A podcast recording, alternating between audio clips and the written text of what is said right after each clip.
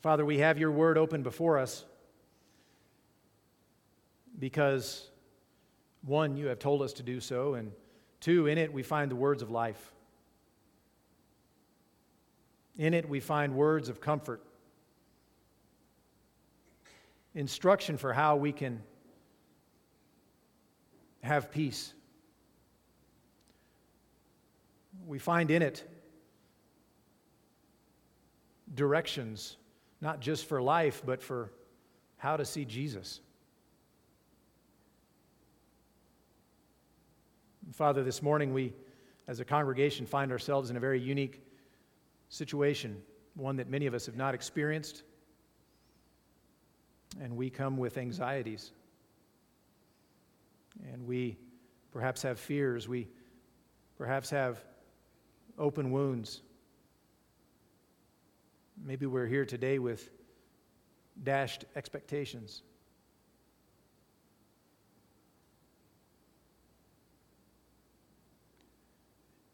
We're here with hurts.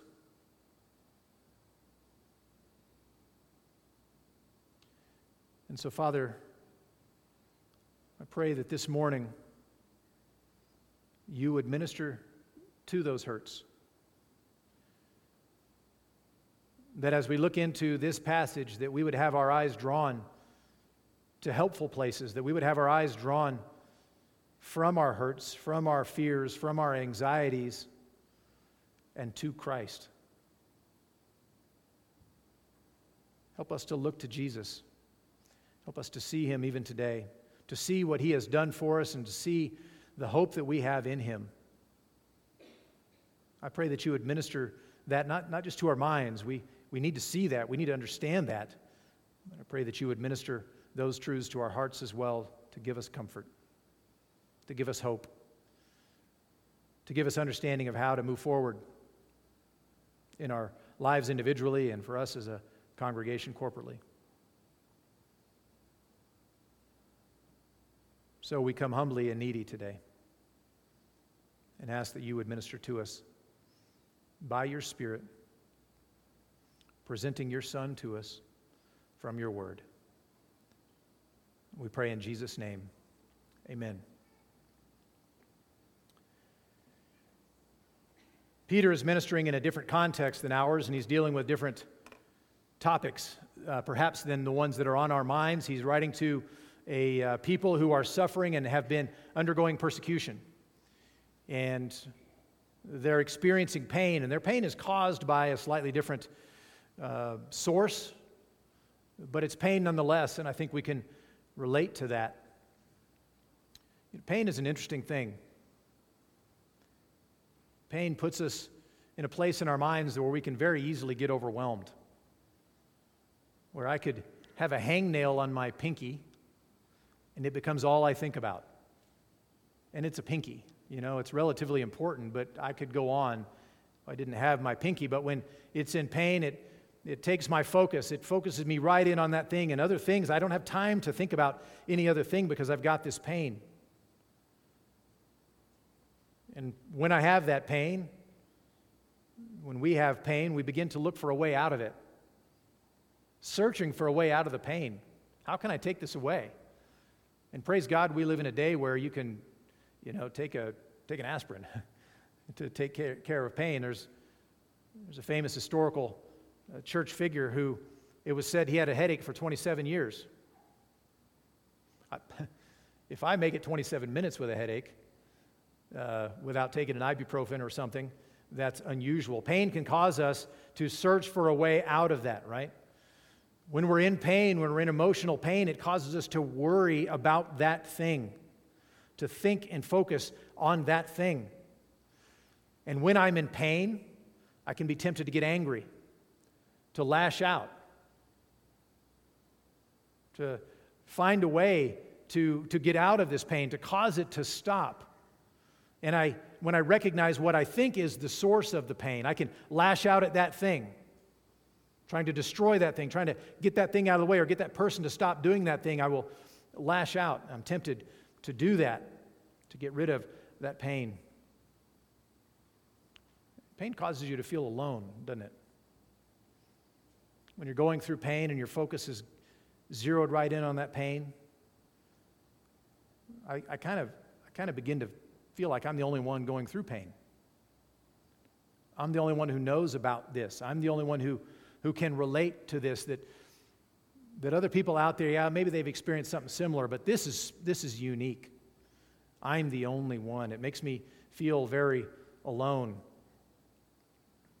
And when we're going through that pain, feels like it will never end. I've watched my wife deliver six children, give birth right there to six children. And I've learned lessons as I watch from, and haven't gone through it myself, about pain and about focus and about hope and about hopelessness. Pain does a lot of things to our minds, tempts us in certain ways, causes us to zero in on certain things. Well, again, the pain that Peter is talking about here is, is different than the pain that we're experiencing, but we can certainly get hope for our situation from the words that the Holy Spirit inspired through the Apostle Peter. And so we want to work through our passage briefly today in preparation for the Lord's Supper. We want to look at how we can face hurt. So we look there at verse 6 and we see, first of all, we are to stay humble. He says, Humble yourselves, therefore. He says, therefore, because in the verse before, he, on a, on a related but slightly different topic, had been quoting from the Old Testament that God opposes the proud but gives grace to the humble. And he says, Humble yourselves, therefore, under the mighty hand of God, so that at the proper time he may exalt you. Now, that's simple instruction. Like much of the Bible is simple instruction. The hard part, of course, is putting it into action. The hard part, of course, is making it true of ourselves that it's simple enough language. Humble yourselves, therefore, under the mighty hand of God. But it's difficult to do, isn't it? I mean, we live our lives solving our own problems. We live our lives in charge. If something's going to get done, I'm going to get it done. I'm going to take care of myself. I don't expect someone else to do that for me. And so I'm the one who gets it done. I'm the one who accomplishes the thing. It's not that I think I'm the greatest thing in the world necessarily, but I'm the one who's got to solve this problem. And he, in this situation, is encouraging us to humble ourselves. Why? Well, first of all, we could say where? Under the mighty hand of God, which means that we understand ourselves in relation to what God is really like and who God really is. Who, who am I in this contrast with God? That He has a mighty hand. What about me? I mean, I think I can get stuff done, and, and I know my strengths and my limitations, and, and I kind of navigate life accordingly. What he's challenging us to do here is to realize, in contrast to what God is like, what He can accomplish, in contrast to his mighty hand, his wisdom, his power, his ability, I ought to humble myself under that, meaning I ought to realize about myself that I am about that big. And my abilities are about that powerful. And my wisdom is about like that. That under God Himself, in contrast to God Himself, I need to realize there is one who is in charge, and it's God. There is one who has the ability, there is one who has the wisdom, there is one who knows what He is doing and is good, and it is not me. And so I humble myself under the mighty hand of God. But look what happens.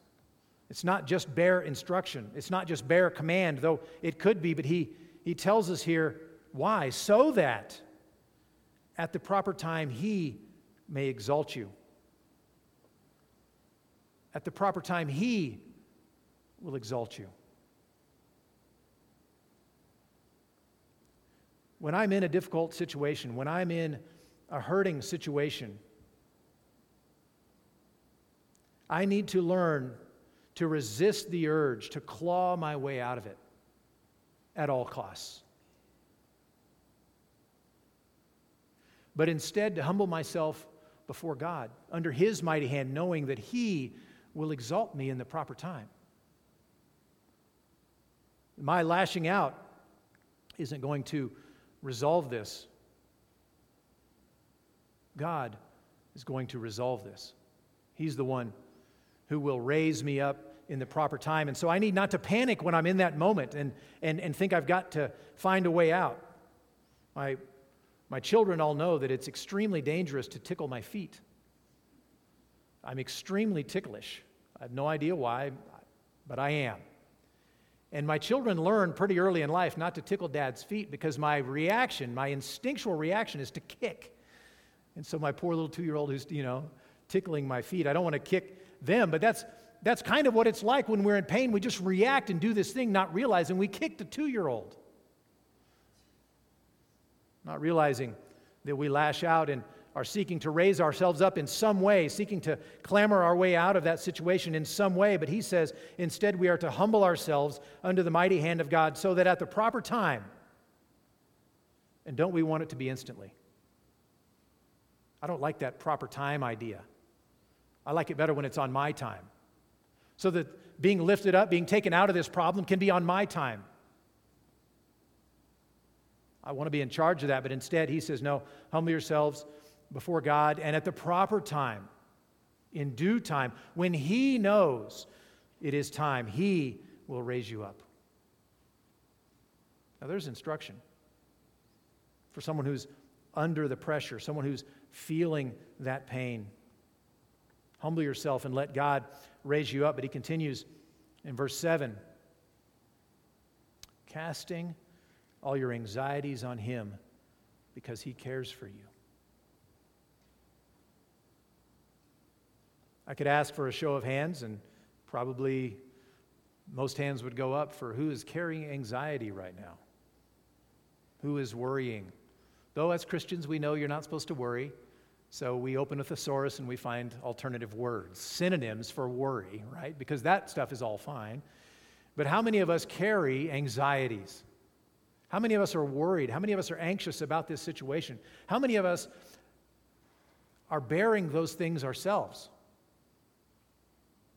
I know that for me, going through difficult times, and, and I could certainly, certainly count uh, this last period of time among that, I, I have a tendency, and this is a confession, this is, this is a confession.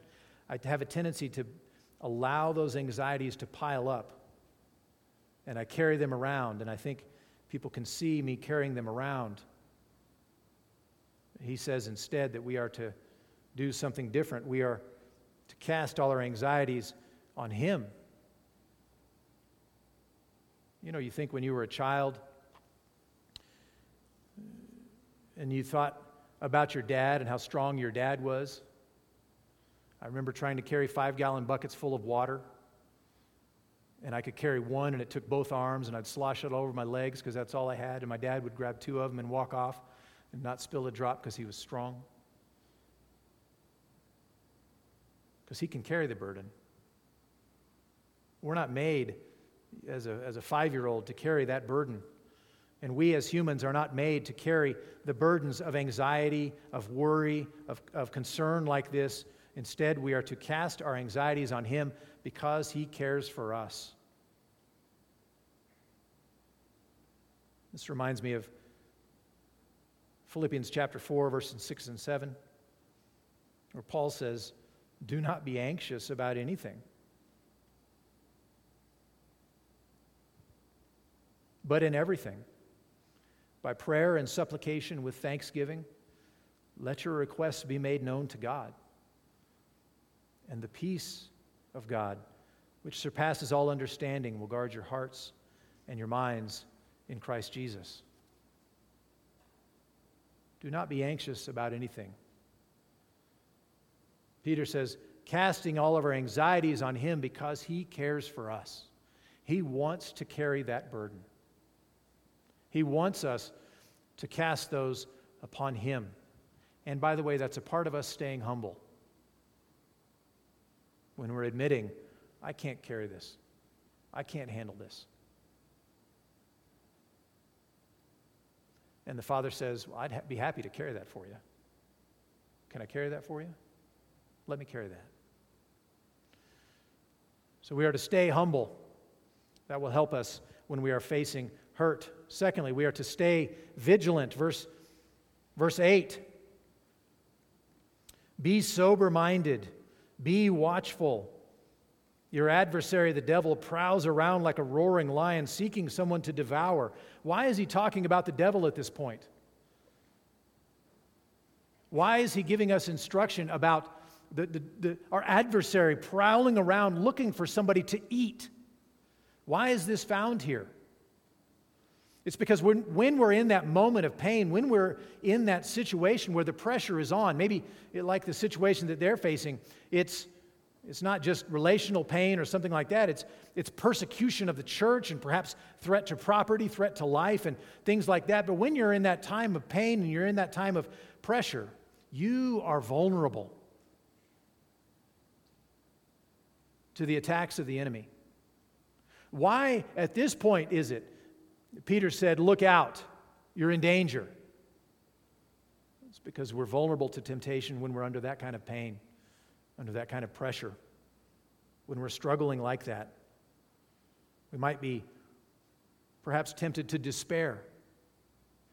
There's just no way forward. How can this ever be dealt with? Maybe, maybe we're, we're tempted to bitterness. We're, we're looking to find somebody who's, the, who's at fault that we can pin it on, and it's that guy's fault. Maybe we're looking, we're tempted to gossip, right? I've got, I've got some juicy stuff.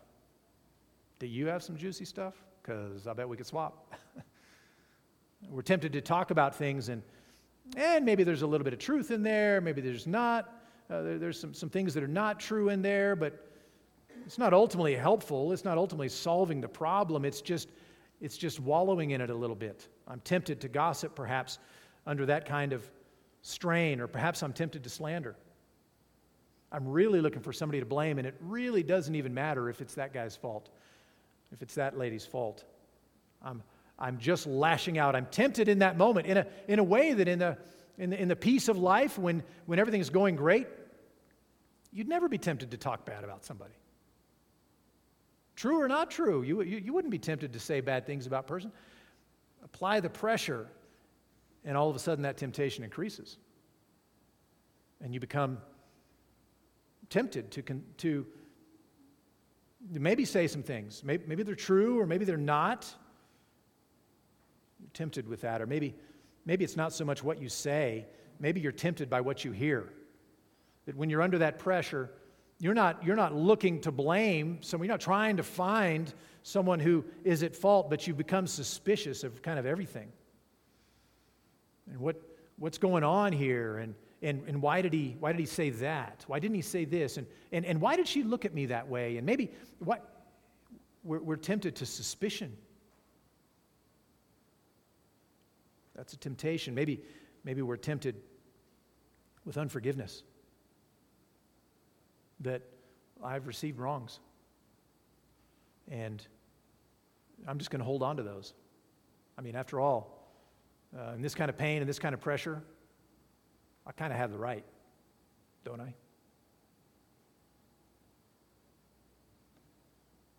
We have a lot of temptations. We need to look out. We need to be aware. We need to be sober minded. We need to be watchful that we are being hunted by our enemy, particularly in that time of pain. Listen to Paul's words in Ephesians 4, verse 31 Let all bitterness and wrath and anger and clamor and slander be put away from you, along with all malice. Why did Paul say that? Because they had anger and wrath and bitterness and clamor and slander. I've, I've, not, I've not heard any of that, and, uh, and, and I'm not speaking to any particular person or situation or anything at all like that. What I'm saying is, we are under that pressure, and we feel that hurt, and that temptation if it hasn't shown itself, will do so. But listen to Paul's words. He says, let all, let all that stuff pass away, be put away from you. Be kind to one another, verse 32. Tenderhearted, forgiving one another, as God in Christ forgave you. Christian, you get to be called Christian because God in Christ forgave you. I get to bear the name of Christ, be considered a child of God because I have been forgiven in Christ. How dare I? How could I possibly contemplate holding a tiny debt, a tiny bitterness against you? So he says, Look out, you are in danger. You are being hunted. Temptation, if it has not, not already come in these forms or others, will come when you're under that kind of test. And so be sober minded, be watchful. Look out, you're in danger. But look at, look at verse 9. Resist him, firm in your faith, knowing that the same kinds of sufferings are being experienced by your brotherhood throughout the world. We are not alone. You are not alone. Going through hurt, going through trial, going through uncertainty, facing these sorts of things, it feels like you're alone. It feels like we are alone, but you are not alone. And we are not alone. We have Christians all around us that have seen God be faithful in trying times have seen God be faithful through shakeups in a church context, have seen God be faithful through awful situations. And we, we said it last Wednesday and we said it the Wednesday before that this situation is incredibly painful and heavy for each of the four of us, but not not awful in the sense of explosions, bitterness, wrath, harsh language, accusations, suspicions. God has been merciful. And even in situations like that, where there have been those kinds of interpersonal conflicts and, and all that goes with that, God has been faithful, even in that situation, and that is not our situation. So he says we are to be vigilant. We are to watch out for the attacks of the enemy and, and be aware that God has shown himself faithful and strong to others who have gone through difficult situations as well. And we can take strength, take confidence, and take hope from God and his work in those other situations. So we are to stay humble, we are to stay vigilant. And thirdly, we are to stay confident. Look at Verse 10. And after you have suffered a little while, the God of all grace, who has called you to his eternal glory in Christ, will himself restore, confirm, strengthen, and establish you. In other words, we suffer for a time, but then comes victory. We suffer now, but then comes victory. And he says, after you've suffered a little while,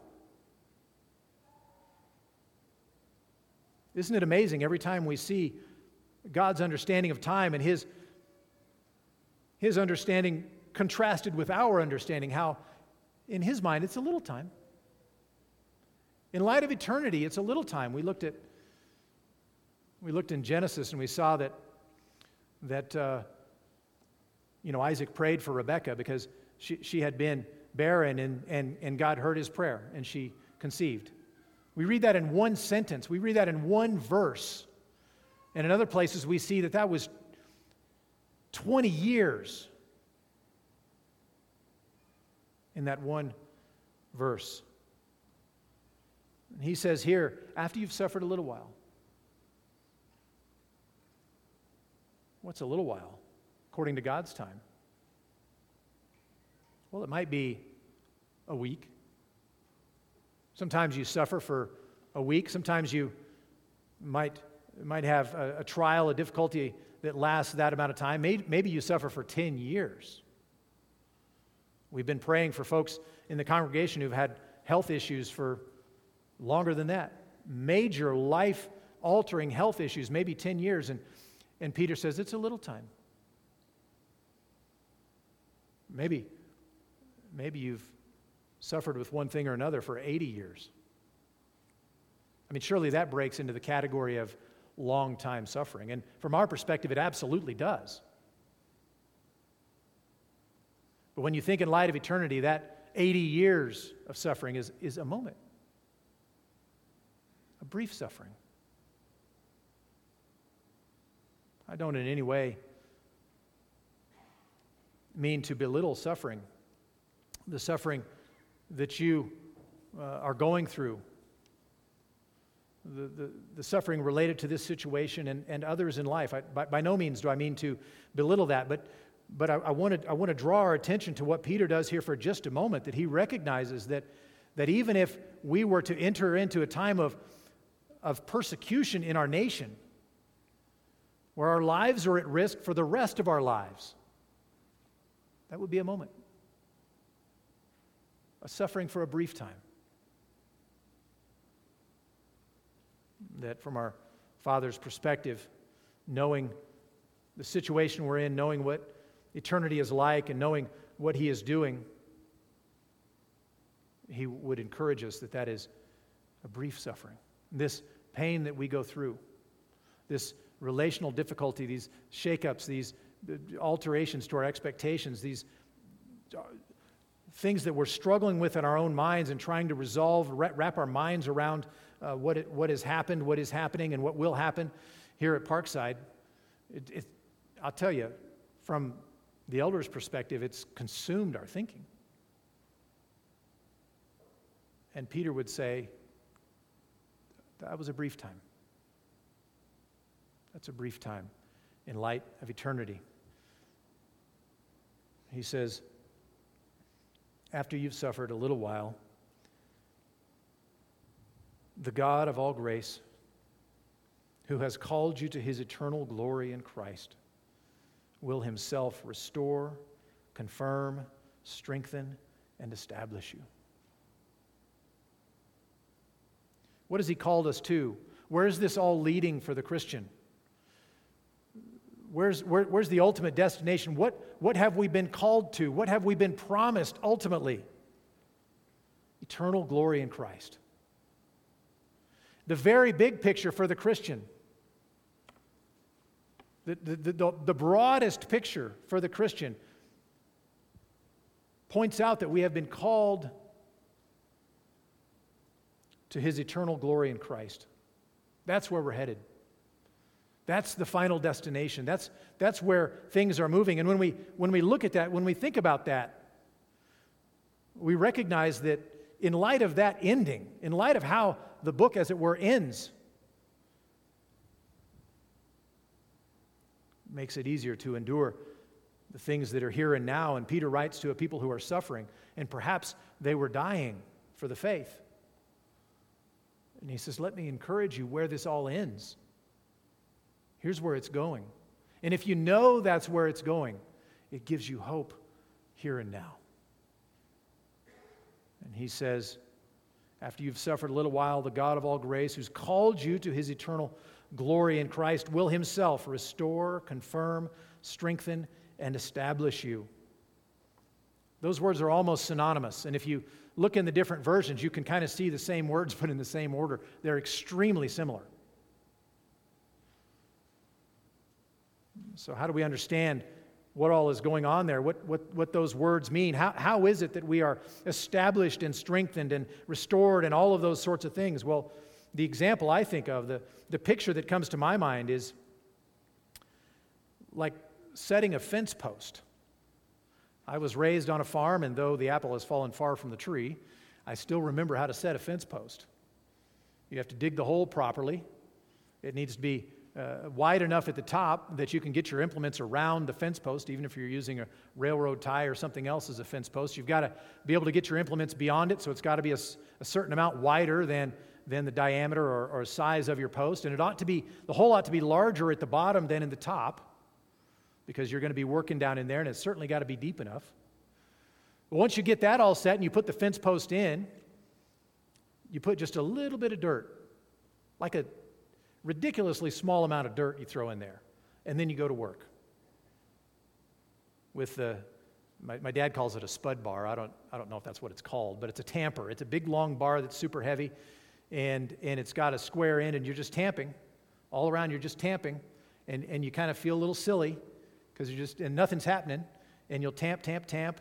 You'll throw in a ridiculously small amount of dirt again, and you'll tamp, tamp, tamp, and you just keep working, and gradually, after a long time, you're working your way up. And what is happening is that the base of that post, which is sitting in the bottom of that hole, is being ha- having all the dirt in, in just, just tiny amounts being solidified around it as you're tamping. And you're slowly building that up, and you're, you're making almost no progress, but it's being made solid. And after you get a couple of inches of that dirt tamped solidly in that you can already grab the post and feel it's solid. And you continue working your way up, tamping and filling in slowly and, and gradually picking up speed. And by the time you get to the top, by the time the post is fully set, you've kept it straight, it's solid, and when you, if you were to hit it with a vehicle, it would snap off at the ground and not bend over because it's solid, it is set. And, and what is it? We're, we're, the, we're the fence post. How's it being set? Well, by sufferings, first of all, that's a, an aspect of it, but what's the outcome? He himself will restore, confirm, strengthen, and establish you. He himself, by using sufferings very often, folks, establishes us solid like that fence post. And you could tie a horse to it, and the horse can fight against it all day long. It's not going anywhere. Your 16 year old can back the pickup into it, and it's not going anywhere. You can build a fence off of it.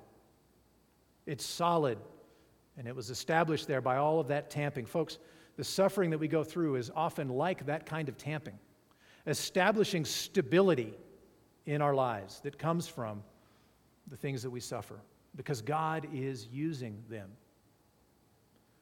And sometimes that stability and that, that strength and that establishing we can observe it. Usually, we can look at older saints, we see the things that they've suffered, and we see the stability. We see the, the solidness of that fence post. It is set. They are set, and they are straight and tall and will hold true even when things pull and push against them, even when things bump into them. They've been established. But sometimes, Sometimes we don't, we don't get to the end of the suffering and get to see that result. What then? Sometimes our suffering doesn't end with a nice, solid, straight fence post put in exactly the proper place. Sometimes the suffering ends in our death. What then? Well, then you have the ultimate fulfillment of the restoration and the confirmation and the strengthening and the establishment that in that context, if, if in this life the suffering doesn't cease and give way to a calm and peaceful sense that God has taken us through the storm, we will still take comfort knowing that when we pass through the veil from this life to the next, we will be finally and fully restored to what we ought to be. Finally and fully confirmed in the truth of our faith and hope. Finally and fully and finally, strengthened such that we will never fall again. Not in this life, but in glory. And finally, and fully established eternally as rightful heirs of the glorious inheritance secured for us by the completed work of Jesus Christ. That's when it comes to full fruition. That's when it becomes entirely ours, and it, it will be we will be firm, we will be planted, we will be like that fence post and immovable, but immovable, but eternally in glory. He says, after you've suffered a little while, the God of all grace, who has called you to his eternal glory in Christ, did, did Christ suffer? Of course, Christ suffered. And his suffering was infinitely, infinitely worse than ours because not only was he innocent and suffering physically, being punished for things he had not done, perhaps we've been punished for things we've not done, yet we've been guilty of something else, even while we were punished for that thing that we haven't done. But his punishing wasn't just physical, his punish, punishment was, was hell, as it were. The wrath of God poured out against sin, and not his, but borne in his body. Him becoming the wrath of God, Him becoming the, the, the, one who bears that wrath of God, that, that our sin being placed on Him, He becomes identified with our sin. As it were, in that moment, Jesus on the cross, being the worst sinner ever, because of the sins of all of us being placed upon Him. He who was innocent, bearing that Himself. And so, did He suffer? Of course he suffered. But, Christian, was that the end of his story? It didn't end with his suffering. God raised him from the dead. God received him back into glory to himself, and that's the pattern for the Christian. It's not only a pattern, but it contains a pattern. That for the Christian, we suffer we, we go through these hardships, but, but they are not pointless, and they are not without purpose, and they are not accidental. In some ways, those sufferings are like the tamping of that spud bar in our lives. And even if that tamping is not done in this life, even if we don't find ourselves uh, standing uh, free of, of, that kind of suffering and, and just showing the strength and the, and the the stability of having been planted firmly. Even if we don't show that in this life because we just continue through the suffering, yet in the next life, that will be what we will be. That will be our outcome. That's the end of the story, even if the story ends a different way in this life.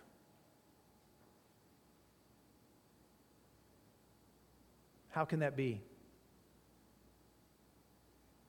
How can that be? How can how can God do such a thing? How can Peter guarantee? How can Peter promise such a thing for us? It's because of verse 11, because dominion is God's and always will be. To him be the dominion forever and ever.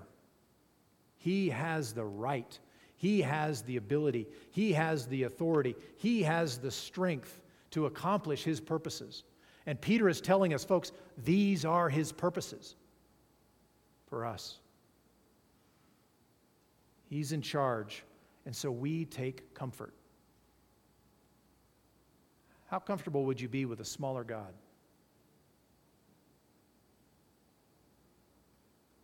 I take comfort knowing that God has all dominion, that all strength and wisdom and might and power and glory are His. So I'm comforted. His dominion means he has the authority and the power to raise you up in his time. It's not like he's planning, hey, I, I know when is the right time to raise you up. Remember, we're supposed to humble ourselves, wait for him to raise us. It's not as if he knows when that time is going to be, and the time comes, he says, ah, but something got in the way. I'm sorry. I just wasn't able to do it. No, his dominion means that he has the authority, he has the power to raise you up in his time. All power is God's, and so He has the shoulders to bear all the cares that you cast upon Him. They weigh you down and crush you. They weigh me down and crush me. And they are nothing to Him. He wants us to give them to Him. He has all dominion, and so He has the shoulders to bear our burdens. His dominion means that He has authority over our adversary, the devil who prowls around like a roaring lion, and he can protect us from him. Since his the dominion is all his, he can help you to stand firm when you think there must be no way. And his dominion over all things forever means the final victory he gives us will be the last word in our story. His dominion means that the victory is sure because it is His. He tells us what it will be.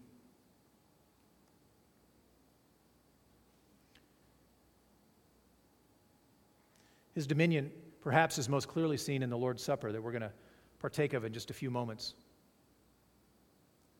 I said earlier the, the suffering of Christ is an example for us, it's a pattern, but it is not only that, and it is not primarily that.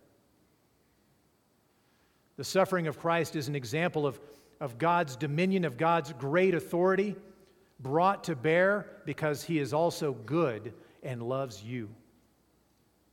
The God who is holy and righteous, who's been offended by our sins, would have been right and would have been just and would have been good to punish us for our sins, and that be that. He has the authority to do that. But because of the great love with which He loved us, He sent His Son. Jesus, born as one of us and yet has always, always lived obedient in his life, always obeyed the law, always obeyed his parents. Can you imagine obeying sinful parents when you're not a sinner? No, of course you can't. I can't either. But Jesus did it.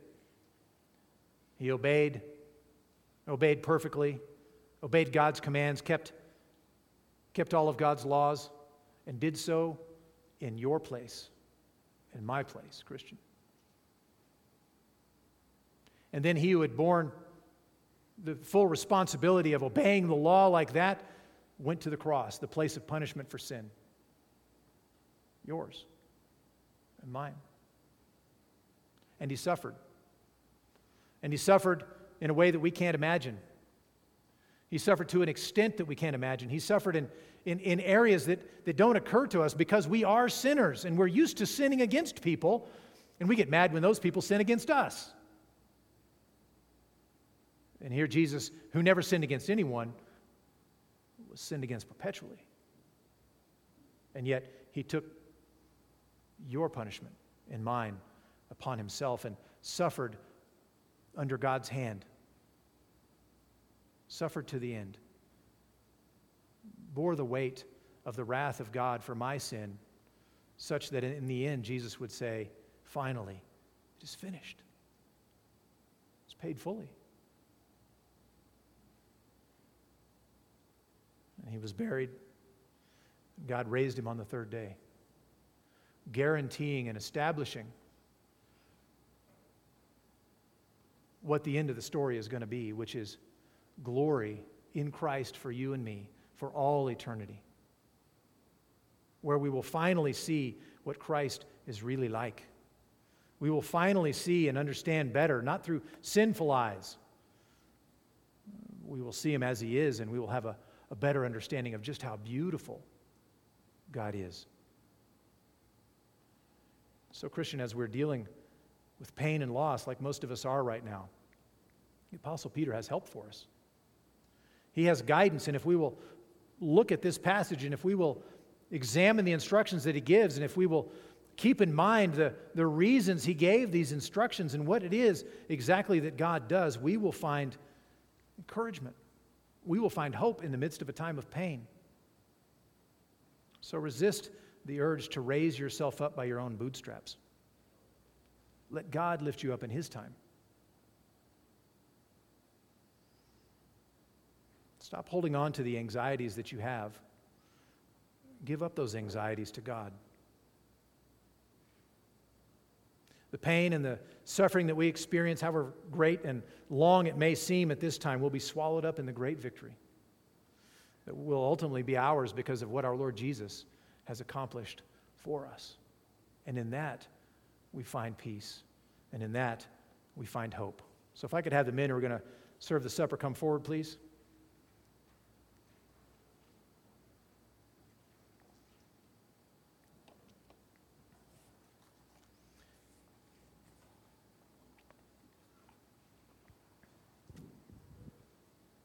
We come now to the time in our service when we're going to celebrate the Lord's Supper. And the Lord's Supper is specifically a celebration for Christians. This is a celebration, a reminder of what it is Christ has done for us. When we look at the elements, when we look at the bread, and we look at the cup, we examine those things, and in them we see Christ we see that he gave his own body for us. we see that he shed his own blood for us. And so we who have put our faith in him, we who have realized that I need his body broken for me, I need his blood spilled for me, he is my only hope. This is for us. And so if you don't know Christ, if you, if you don't rest in him that way, if you haven't come to realize your own need for him and trusted in him, let these elements pass and please come talk to me afterwards. I'd like to talk to you about it. And, Christian, as we come to this time and we e- examine the elements and we examine ourselves, we, we find that we have lack, that we have sin. Not only have we not done the things we ought to do, but again and again we've done the things we should not have done. Or perhaps we've said the things or only thought the things that we shouldn't have said or thought. We find ourselves guilty. That's not the end of the story. We celebrate the supper. We celebrate Jesus having given his body that we might be forgiven of those sins. We celebrate Jesus pouring out his own blood, establishing a new covenant where his righteousness is counted as mine, where a new spirit is placed within me as a Christian. I have a, a new heart. I've been made new by his work. And so, yes, when I examine myself in light of these elements, I find sin, and then I, I confess that sin. And what do I find when I confess my sin? He's forgiven me. And I get to be a child of God because of what Jesus has done. So, Christian, as we pass these elements around, that is what we are thinking about. First, we come to the bread. Gentlemen, if you take up the bread, please.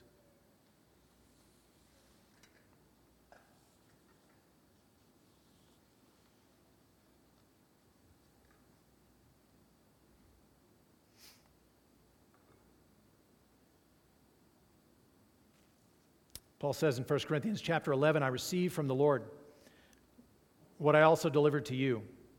That the Lord Jesus, on the night when he was betrayed, took bread, and when he had given thanks, he broke it and said, This is my body, which is for you. And so as we pass the bread, spend time in quiet reflection, contemplating your own sin, confessing it to God, confessing your need for Jesus' forgiveness, which is purchased for you by his own death. Let's pray. Father, as we are about to partake of the bread, we pray that you would do a great work in our hearts, that we, though we find sin every time when we look in our hearts, yet we find hope and forgiveness and life and joy and peace with you in Christ. We are grateful for Jesus giving his own body for us. We pray in Jesus' name. Amen.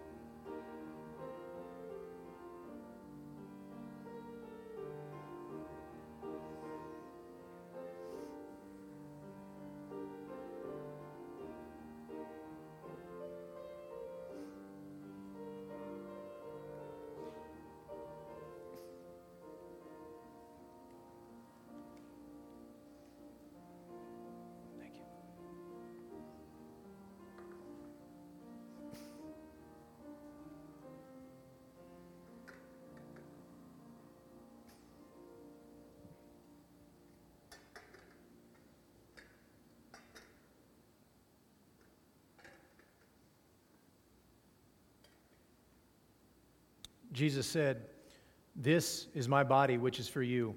Do this in remembrance of me.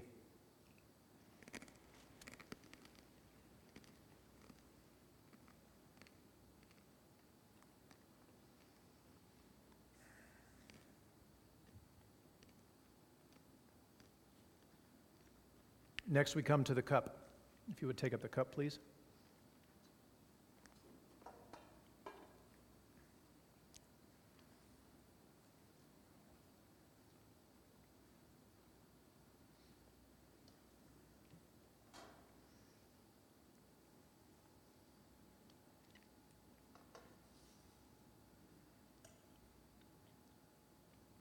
The same way, also, he took the cup after supper, saying, This cup is the new covenant in my blood. When we pass the cup and it's going around, take some time and quiet reflection and contemplate the jo- joyful truth that by, by faith in Christ, forgiveness and peace with God, life are yours because of what Jesus has done for you. Let's pray. Father, as we come to this cup, we rejoice in Jesus who has paid the penalty for our sins in his body and has lived a life of obedience. That by faith in him, we have that record of righteousness as ours. By faith in Christ, we see that we have received a new heart We've received a new standing with you that we get to be called your children because of what Jesus has done. So even as we partake of this cup, we celebrate Jesus, our Savior, who has established for us a new covenant in his own blood. We pray in Jesus' name. Amen.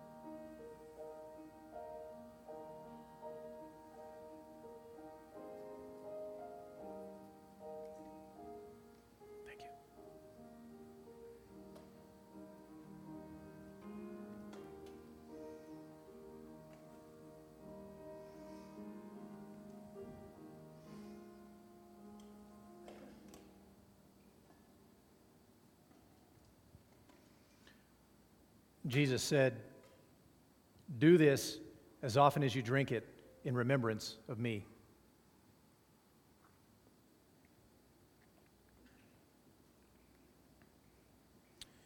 For as often as you eat this bread and drink the cup, you proclaim the Lord's death until he comes.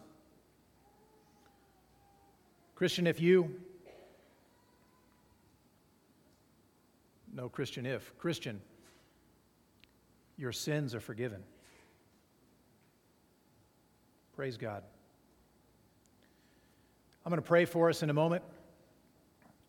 I uh, want to remind you that uh, today is, thank you. Today is the uh, day of the month where we take our benevolence offering, and we use that money to help out uh, primarily folks in the congregation who might have financial need. It gets used in some other ways as well, but that's uh, today if you want to do that. And I'm going to, um, we're going to have a family up front to pray with you uh, if you have needs to pray for, and who doesn't, but please uh, take advantage of uh, those folks as they are up here uh, to pray with you. And I want to make myself available as well. I'll be up front as well. If you have questions, uh, either about the sermon or, uh, or anything else you want to talk to me about, I'll, I'll make myself available up here in the front as well. But as we go, I want to encourage you that God is good, and it is good for us to be in Christ. We have such benefits. What a blessing it is to be a Christian. Let's pray. Father, as we have looked at this passage in light of our own suffering, we recognize that we have things in here we ought to pay attention to, things that we ought to do, things we ought to avoid, actions we ought to take, and all motivated by who you are and what you have done for us and what is ours in Christ. The hope that we have gives us help in this life. So we pray that you would bless all of these folks some are watching online, some will listen later. We pray for your blessing. We pray for your help. We pray that you would work in our own hearts, that you would work in our midst, and that you would receive the glory. We pray these things in Jesus' name. Amen. God bless you all, and you're dismissed.